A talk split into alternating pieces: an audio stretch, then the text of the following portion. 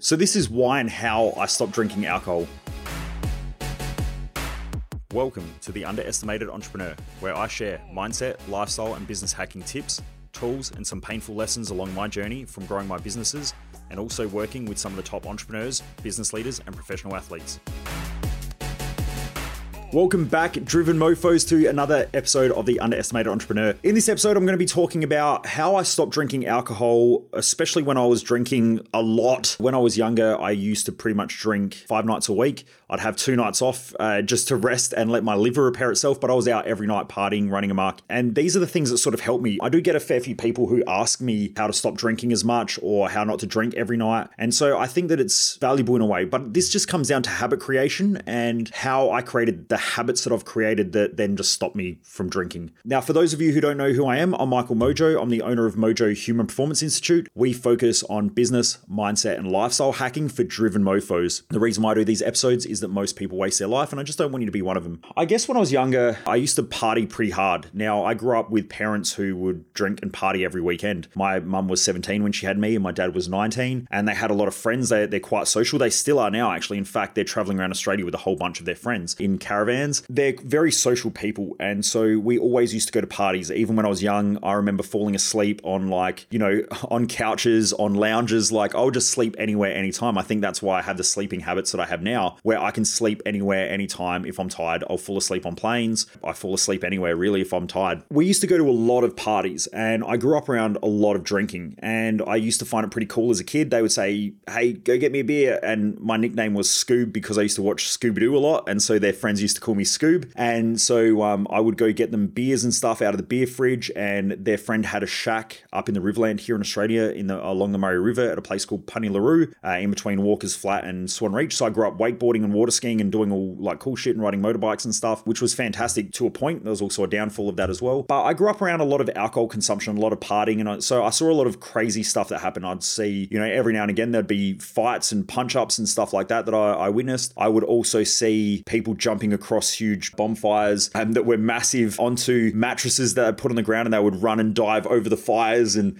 stuff like that. And you know, they would they would do there would be guys on Harleys and stuff doing burnouts, and you know, it was pretty it was pretty wild. It was quite entertaining. Like I, my parents never put me at risk, and the great thing about them and their friendship circle was that when we were around, we were always looked after. And so a lot of my parents' friends were our friends, even as young kids growing up, because they always looked after us and they always took care of us. So I was never in any danger at all. But I just got, I, I was able to witness those things. And so I grew up around a lot of drinking, which caused me n- not really to want to drink because I saw the downfalls of high levels of alcohol consumption. There were other things as well. When I grew up, I really wanted to get my license and I loved cars. So when I started working at the age of 13, every cent that I had either went into buying shoes or saving up for a car. And that was how I lived. So I didn't really start drinking until I was probably about 19 or 20. And for those of you who are listening overseas, our legal age to drink is 18. I didn't drink when I was legally able to, and I was always able to drink, like even at a young age, like friends, my parents' friends, or even my parents would say, like, you know, if you want a little bit of alcohol, just have it. Like they, I was never told I couldn't have it. And I think that was also a huge benefit as well, and also why I didn't want it because I could have had it if I wanted to. I just didn't really want to. It's like everything in life, I think, if you get told you can't have it, you want it more. And I was just never told that I couldn't have it. So, you know, I never really wanted it. But a lot of my friends at 15 and 16 and 17 were drinking and they would steal beers out of their parents' fridge or, you know, they would have alcohol. I had my first sip of beer and I was like, this tastes like shit. And so I just didn't drink. And then, you know, some of them would steal some tequila or some bourbon and I would have that and I'd be like, oh, it's a bit strong. So I just, it wasn't my thing. But around about 19, I started drinking and I started hanging out with some different friends and, um, you know, we would go to the pub after work. At this time, I was diesel mechanic apprenticeship. And so I was, I was doing my diesel fitter apprenticeship and we would go to the pub. And so I would start, I started drinking a lot of bourbon and I started drinking a lot of vodka and they used to be my, my drinks of choice. I'd also have like a lot of Red Bull and vodkas as well. So I was drinking a lot of that stuff. And I used to just drink all the time because I started relating my friendships with alcohol. And I think that's what happens. Like if you look at the neuroscience between habit creation, it makes a lot of sense. When people get home from work and they say, you know, I just need a drink, they don't really need the drink. What they need is the associations that that drink is associated with. And that'll be why on a stressful day, you'll drive home from work and you might start craving McDonald's or you might start craving craving a certain food or some chocolate, or you might crave some home cooking. Those cravings are normally, they're called neuro associations, which are past experiences that you've had that relate to that food that make you feel something different. What happened was I started drinking with a lot of my friends. And so after a while, I related fun, friendships, meeting people, because I, I really lacked confidence. So now,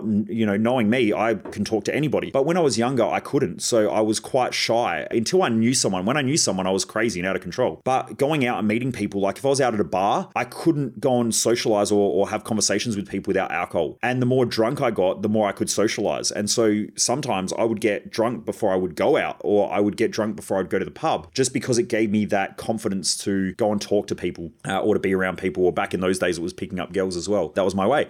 So then it started happening where a couple of nights a week I would go out and I would drink uh, with the boys. Then, you know, Friday, Saturday nights we would drink quite a bit and, you know, I'd get quite drunk and throw up and all of that sort of stuff. But then after a while, they were my friends that were at the pub every night and betting on the dogs and all that stuff. And I know I wouldn't drink every night at the pub because I'd go to the gym or whatever and I'd meet them at, at the pub and I'd have, you know, some waters or some Coca Cola or whatever it was. But I would drink on Fridays and Saturdays. And then with this new group of friends that I started hanging out with when I was, you know, 21, 22, I, I started working on a party bus where I would take out girls on their 18th, 21st, hens nights, 30th birthdays, and all that. So we, our job was to host them. And so this big bus, this big double decker bus, would take around a whole bunch of groups of people who were out on these night outs. And essentially, we, we would take them into the nightclub, look after them, then gather them all at a certain time, take them back on the bus, and would go to a different club. I was one of those hosts. And so a lot of my friends were out quite a lot and we knew a lot of people at the clubs because we were in those clubs hosting these people and so would always get free drinks we would know all the bouncers we would know the security we would know some of the owners and so everywhere we went we started getting treated like royalty and then now all of a sudden people going, hey, you should come out Wednesday night and you should come out Thursday night. And because, you know, sometimes the start of the week is when the people who work in hospitality are out, we would go out with them. And so it started becoming, you know, a Wednesday, Thursday, Friday, Saturday, Sunday night thing. And so now I'm drinking every night of the week and I'm drinking until I'm drunk. And normally I would get drunk before I would go out. So I'd have that confidence. And so I was drinking so heavily. And again, it was that neuro association of I'm having fun. So therefore, alcohol equals fun, alcohol equals friendship, alcohol equals confidence. So my brain is creating these links between all these fun nights and all the people that I'm meeting and the confidence and all that stuff. And it's linking it to alcohol. And so these neuro associations are happening within my brain over time, I kept having more and more fun and getting more and more drunk. And a lot of the times I would wipe myself out and couldn't even remember half the night. There were a few times, you know, I'd got myself into trouble where I ended up getting bottled at a nightclub uh, one night and I couldn't remember the whole night. Now, it might have been, I was heavily concussed and I did end up, I've still got a scar on my head where the glass broke on the side of my head and ended up cutting uh, my head open. And I just remember waking up in the hospital. But apparently, I'd tried to fight police and I'd tried to fight a whole bunch of people because I was talking to someone who I knew and they had a ex-boyfriend that was jealous and came up behind me and hit me with a bottle because he thought we were doing something but I just knew them from around the place. And so you know I was never able to prove that in a court of law but um and not that it mattered anyway but it just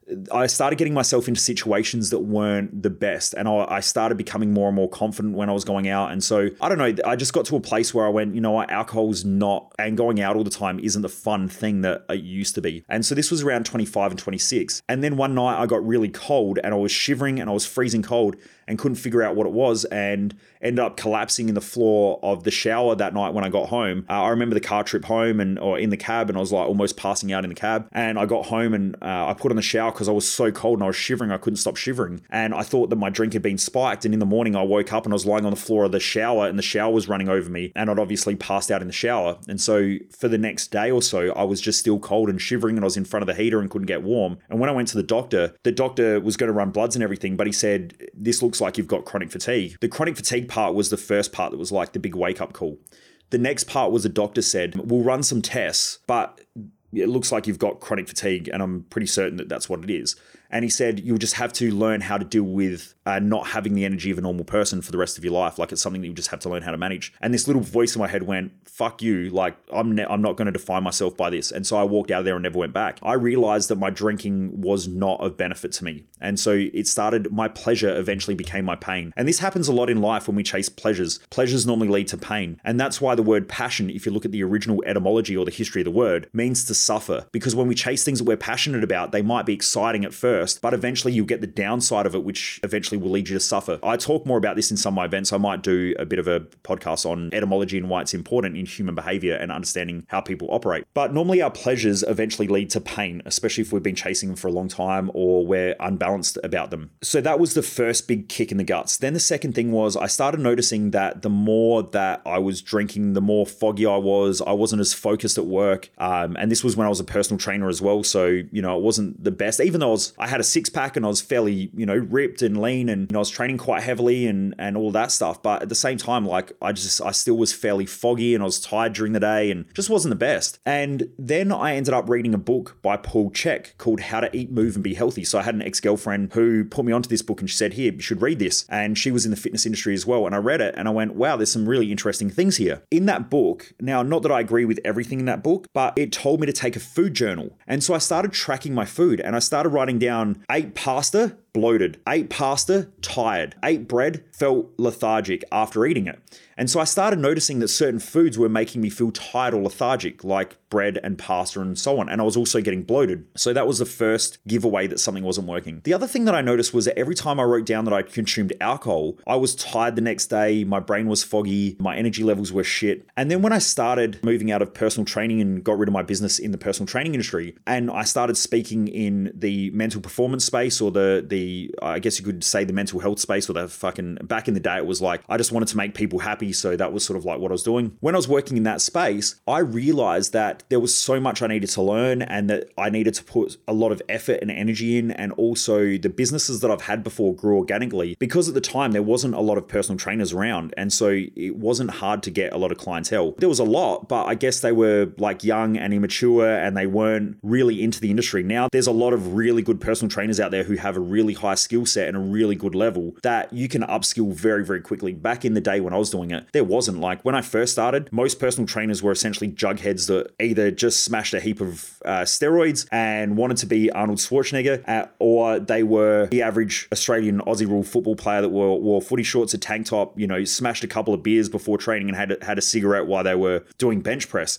So it wasn't like it is now. And so for me, I spent a lot of time studying and learning in that industry, but it wasn't as hard for me to get clients. When I moved into this industry, I was like, shit, there's a big gap. Also, I, I need to learn a lot about business because I want to create a global enterprise. Uh, social media started coming online, like Facebook was starting to become bigger. So I had to learn a lot and I had to remember a lot. And I just started realizing that the more that I drank, the more it was affecting my results in those areas. And I wasn't happy about that. So I started seeing clearer the mission that I had and the vision that I wanted to create and the goals that I had. And I realized that alcohol was stopping me from getting the best out of myself to achieve those things. So that was sort of like stage one. Stage two was realizing that the more that I was drinking, the more foggy and cloudy my mindset was. And also that I would just wake up feeling shit. I wasn't as bouncy out of bed in the morning and I would want to sleep in more. And so that started impacting me more and more. And I went, I, did, I still kept going through a stage where I would drink when I would never drink at home, which I used to do. Like I would get pissed before I'd go out. I stopped doing all of that stuff. Like that pretty much stopped when I started our business because I had a greater reason to not drink. As I was going through building the business, I did start going out and having, you know, drinks at a nighttime, drinks at lunch. And I just started thinking, like, what's the purpose of this? Like, what's the point? What am I getting out of this? And I started realizing that there was actually no purpose to it. It was just a lot of those neuro associations that were coming up where a friend would say, let's get a glass of wine. I'd go, yeah, let's have a glass of wine because I still related alcohol to friendship and I still related alcohol to connecting. When I realized that I actually don't connect well with people when I've been drinking, I actually connect better when I don't drink. I realized that over time, the habits that once were a benefit to you become something that becomes a disadvantage and everything flips 180 degrees. So now I'm less confident when I drink than when I'm sober. I am uh, less confident or I'm less clear when I'm talking to people and I'm less confident when I go out when I drink. So I'd rather not drink because I have more confidence when I don't drink.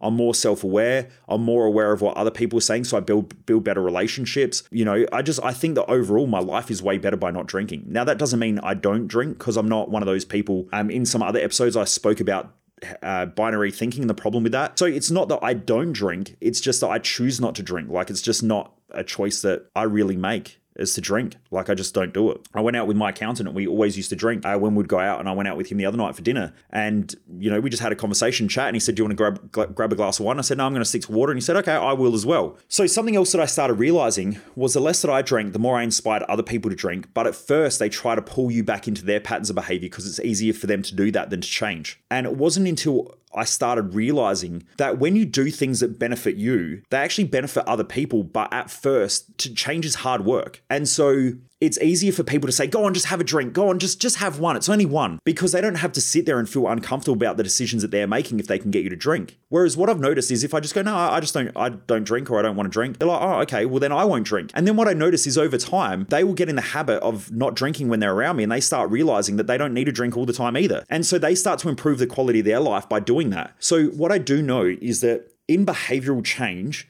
your friends and family and the people that you surround yourself with will try to pull you back into your old patterns because that's what they're comfortable with. And that will happen until the day that you're strong enough to say no to that and you just keep doing your thing without judgment on them and you just let them do their own thing. Like, I don't judge people for drinking. I don't give a shit whether people drink or take drugs or whatever. Like, it's up to you. It's just that there are benefits and drawbacks to both you know, or to any decision, and you need to know what the consequences are of those decisions that you're making. And for me, not being able to work, not being able to do what I love effectively and consistently, not having a good mindset, not thinking through things effectively, not being able to connect with people because I'm not listening effectively and I'm like half fucked out of my head, that just wasn't wasn't a huge benefit to me anymore. So I just don't really do it. But every now and again, I'll go out on boys' night and the boys will go, go on, let's just let's have a drink. And I'll go, oh yeah, cool. I feel like one. I'll have one, and one will turn into two, and two turns into ten, and ten turns into a night that I don't remember. Normally I come home with a lot less money in my wallet than what I started with. It's not that that I don't do it, it's just that I choose not to in the majority of cases because I just feel that it's better for me not to do it. But like I said, every now and again, I just need to go out and blow off some steam and release the pressure valve in the back of my brain. And I'll go out and drink and party and run amok. And then I remind myself, shit, I blew a lot of money. I feel like shit for the next couple of days. And maybe I need to, instead of doing it once every six months, do it once every eight months. And so slowly over time, it just builds. And so, yeah, at first I just started not drinking for like a week. And if I could get through a week, I was doing pretty good and I was happy with that. But over time, that became two weeks, three weeks. And you always test it. That's also why whenever I've worked with anyone who has been part of the addiction model, where they get told shit like once an addict, always an addict, addiction is hard to crack, all of that sort of stuff. I normally tell them, look, in order to move forward and progress with habits, you normally test things. So if you take drugs again, it's not good or it's not bad. It's just that you're testing it. But be aware of how shit you feel. So instead of saying, I'm never going to drink again, I think that that's fucking immature and stupid because you probably will. And then when you do, you'll beat yourself up, you go, I fucked up again, and it will ruin your confidence, your self worth, all of those things. That's a really shitty way of, of doing things. And I can't believe the amount of people who understand psychology, mindset, mental health, you know, neuroscience, and that who keep making those sort of statements and claims or thinking that people can go forever without testing things out again and checking in with those things is ridiculous and it sets people up to fail. So normally when I'm working with someone who says, I don't want to drink, like, can you stop me from drinking or can you stop me from taking drugs or all of that? I'll say, listen, what we can do is we start to develop the mindset, but at first you've got all these neuro associations. So if you're used to going out and partying, taking drugs, then from there you're used to partying, taking drugs, and then having wild sex. Then now you've got two crazy things that are like interlinked that are highly pleasurable. And then if you're taking drugs because of your confidence, then that helps you with your confidence as well. So you've got all these neuro associations that are highly pleasurable and make life life better for you. So you perceive that taking drugs is more of a benefit than not taking drugs. Until it's the other way around, that can become a bit of a challenging pattern to crack, but it just needs a bit of time and, and it needs the right tools to be able to do it. It doesn't need long, it just needs it just needs reinforcement. And so if you do that and you reinforce it well enough, there's probably going to be a time where you'll test it again. So telling an addict that once an addict, always an addict, and if you try it again, you know, you, you're relapsing, then what happens is they try to be good all the time. And it's like this consistent fight, like I fucking want it, I want it, I want it. But that's because when you're told you can't have something, you want it more. So when people try to give up alcohol and they say, I can't, I, you know, I'm not drinking, I don't drink, like, you know, I need to give it up, that in itself creates the urge to want it more. Whereas when you just go, you know what, I just don't really feel like drinking tonight because I want to see how I feel in the morning when I wake up, then you've gone one day without drinking. Fantastic. And then tomorrow night you'll probably drink again, and that's fine. If you do, then just next time try a day again and see what happens. Over time, you'll start to realize that the days that you don't drink, you feel better. Just like the days where you don't take drugs, you won't you won't have those come downs and the feeling like shit afterwards or you know making poor decisions and those sort of things so the more then you start to realize that and your brain latches on and locks onto that the more it'll want to do it not feel like it has to do it and it's forcing itself to do it. And so slowly over time, you'll work into having a couple of days without alcohol to weeks. Every now and again, I would, well, I would go out at first and just have alcohol again every weekend. And then that became every couple of weeks. Then it became every couple of months. And then just slowly over time, it's just something that I don't really do. The point is be a little bit easier on yourself realize that it's a process. You have to break down those neural associations and create new neural associations. So, at first, if alcohol means confidence, when you start to realize that alcohol means you feel less confident and not having alcohol means you're more confident, then now you're creating neural associations. Alcohol is not beneficial, but being sober or not having a drink is more beneficial. And so that then starts to build those neural associations. And that's the way that all habits are created. So it's just a bunch of neural associations. And there are ways of doing it that are a lot quicker. I do this in our Thrive Time event. I go through about how you can create habits in under an hour. If you really work at it hard, you can create new habits depending on how long you've had those habits for. I'm talking about some of the easier habits, not the real hard ones. But it just takes a little bit of time, a little bit of work, and, and you can build them pretty quickly. I have read research that says habits can take 21 days. I've read 26 days. I've read research that has said 60 days. I've read research that's 80 days. But when you correlate all that data, it can be anywhere between 21 and 365 days on average. But some of us on here have been trying to create habits for the last 20 years and still haven't created those habits. So, really, habits are just about forming brand new neural associations that are stronger than the old associations. And that means that you break an old habit and you create a brand new habit. Just take your time, just start looking at the benefits of not having the alcohol if you do want to if you do want to change it and notice how shit you feel when you do have it the next morning, the next day. Have a look at all the stupid decisions that you make like overspending money, going out way too late, feeling like shit the next day, sleeping in on a Sunday instead of getting up and doing stuff um, that you want to do. And over time, you just start to create painful neural associations with alcohol and you'll stop and you'll have more benefit to not drinking. So this is the easiest way of doing it. But anyway, I thought I'd share a little bit of my journey and please jump across to my socials and let me know if this helps because I know that there are a lot of people who come to my events who drink alcohol daily. You know, there are a lot of people who have a beer after work or a wine after work.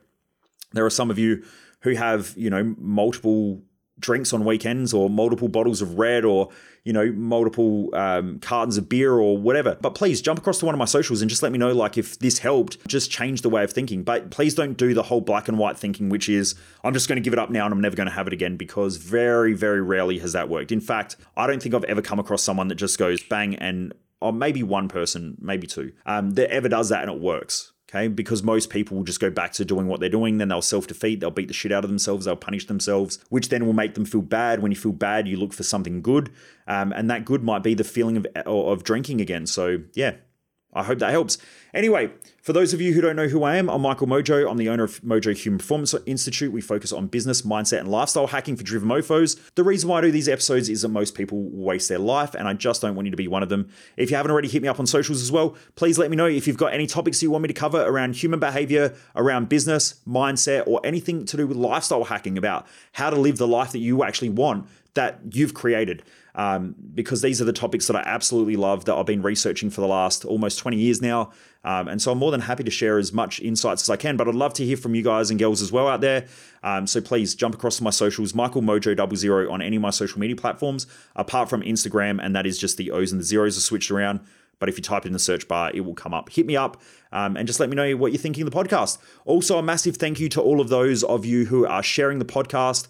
Um, I just checked my Instagram then, and I noticed that a couple of you have tagged me and, and shared uh, the Instagram as well, uh, or screenshotted it and shared it. So I really do appreciate it as well. The more people we can get this out to, the more people I can help live an epic life and and stay staying driven anyway. So uh, anyway, cheers, driven mofo's. Never underestimate the dream and keep living with mojo. Keep pushing hard.